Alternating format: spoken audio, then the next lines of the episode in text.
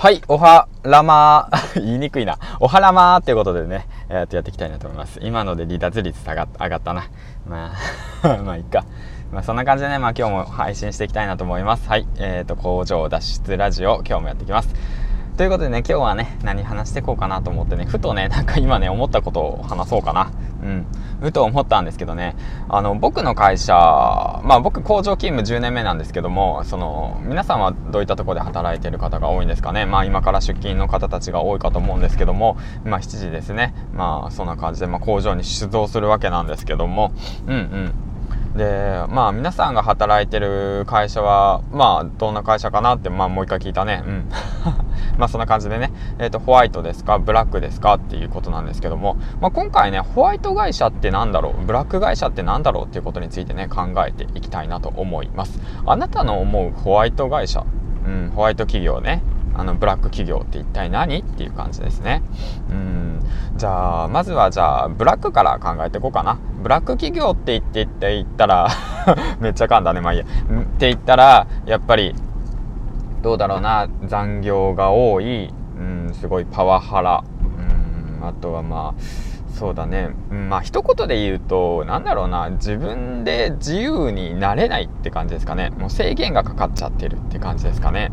休みがないだとかさあの上司の言うことは聞かなくちゃいけない、まあ、仕事が半端なく多いだとかやることがたくさんありすぎるみたいな感じ。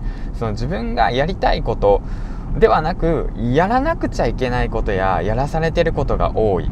でなおかつそこから抜け出せる環境時間がなかなかない状態っていう感じかな。そういう会社に勤めてるっていう形。そういう会社がブラック企業っていう考え方なんでしょうかね。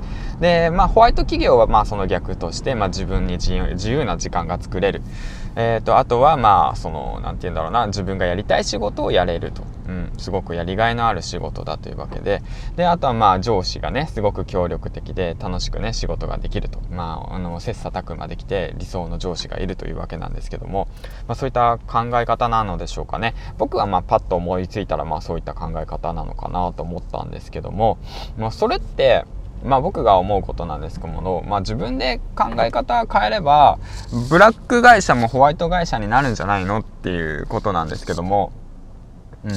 まあ何が言いたいかっていうと、僕の勤めてる会社、まあ、あのー、ブラックなんですよね。ブラック。うん。まあ以前まではっていう感じなんですけど、ブラックなんですけど、まあ僕が気持ちをね、切り替えてホワイトに変えたんですよ。自分の中で。うん。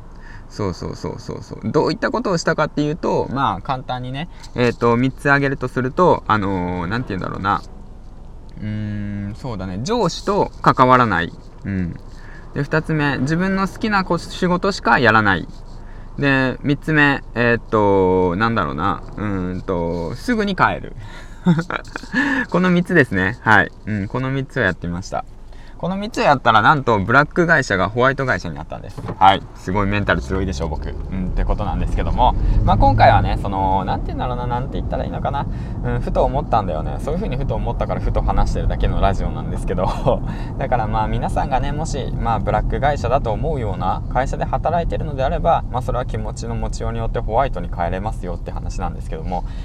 まあまあまあま、そんなこと言ってもね、なかなかね、やっぱりそんなすぐにはできねえよみたいな感じでね、そんなことね、言って無責任だとかね、思うかもしれないですけど、まあそう、まあそうかもしれないですよ。まあでもね、正直ね、その気持ちの持ちようさ、そのさっきの言った3点ですね、上司、あの、会社の人たちと付き合わないっていうことと、まあ、あとはそうですね、自分のやりたい仕事しかしない。で、3つ目、えっ、ー、と、あとはまあ、すぐに帰るですね。その3つをやってたらもう浮くよと。会社内で浮くよという思うんですよ。そのまあ逆に辛くなるよって思うかもしれないですけどあのじゃあもう転職しましょうよって感じですね。うんそうそこなんですよ。じゃあ転職しましょうよと。だからそれが嫌だったらもう自分で努力して、うん、でコツコツと転職先を探すしかないんですよ。今の場所にそのずっとじっといたいんだったら別ですよ。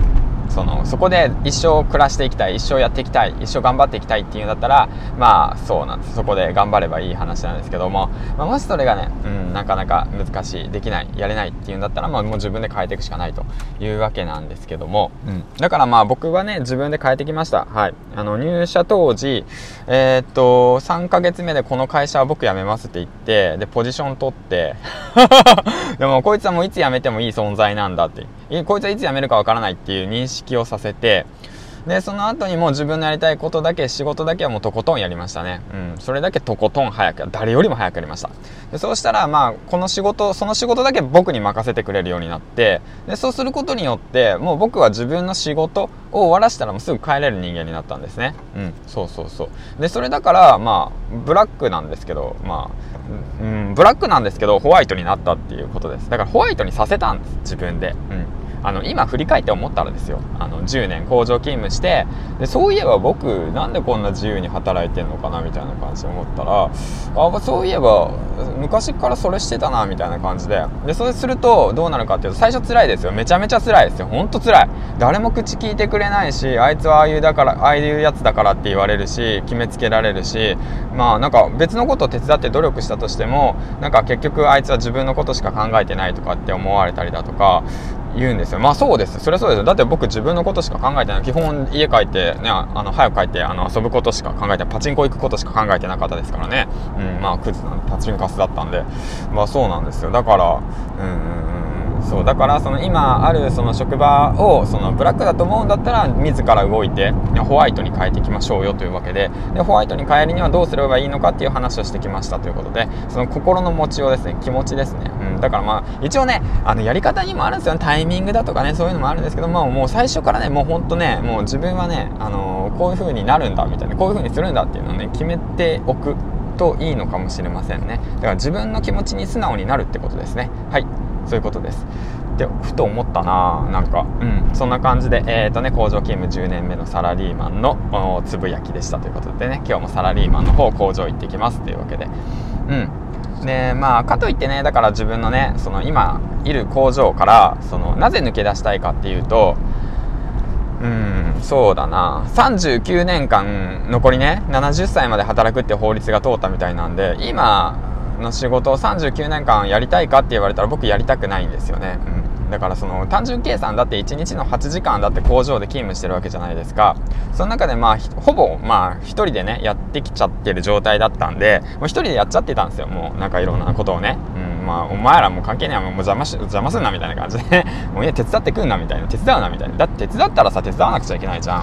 って思ってたからもう自分一人でもうやっちゃってたんですよ、まあ、そしたらまあそのおかげでね、えー、と一応まあポジション取れたわけなんですけどもまあでもそれでねずっとやってっていいのみたいな感じで思って本当にやりたいこと何って思った考えた時にやっぱ違うなと思って。だから今コツコツとやっておりますということでね、えー、と皆さんもコツコツコツコツ動きましょう。ということで。まあまあ最近ね僕周平サロンさんサロンさんってい。うのは周平サロンっていうのねオンラインサロンの方に入ってすごい学びになってるんですよね。僕もすごいど素人なんですけどど素人っていうかまあねそんなんだ自分の力で稼ぐ力をね身につけたいなと思って始めてまだ2週間かな。入って2週間副業をやろうと決めて、まあ、今年からやり始めてで、まあ、半年なのかな。で、まあ、4月4日からま本格的にやり始めたので、うん、まだ2ヶ月3ヶ月ぐらいかな、うん。まあ、ほとんど収益ないんですけど、まあ、そんな感じで、まあ、コツコツやってますということでね、工場から脱出したい皆さん、もしね、よかったら周平サロン検索してみたらいかがでしょうかということでね、うん、買い切りだからね、すごい入りやすいし、もう一生使えるんでね、まあ、入った瞬間に6ヶ月は運営するって言ってたんで、まあ、その調子で、ね、どんどんどんどん、あの、6ヶ月おきに入ってくれれば一生やってくれるってわけなんですけども、まあまあまあまあまあ、そのね、オーナーがね、どうなるかわかんないですけどね、まあまあまあまあ、今の時代もう村の時代ですからね、うん、まあそこで何をするのか、何のするのか、何のするのかって、まあ何を爪痕を残すのかっていうことでね、僕も考えていきたいなと思いました。ということでね、まあこの辺にしておきましょう。じゃあ僕も工場勤務にに行ってきます。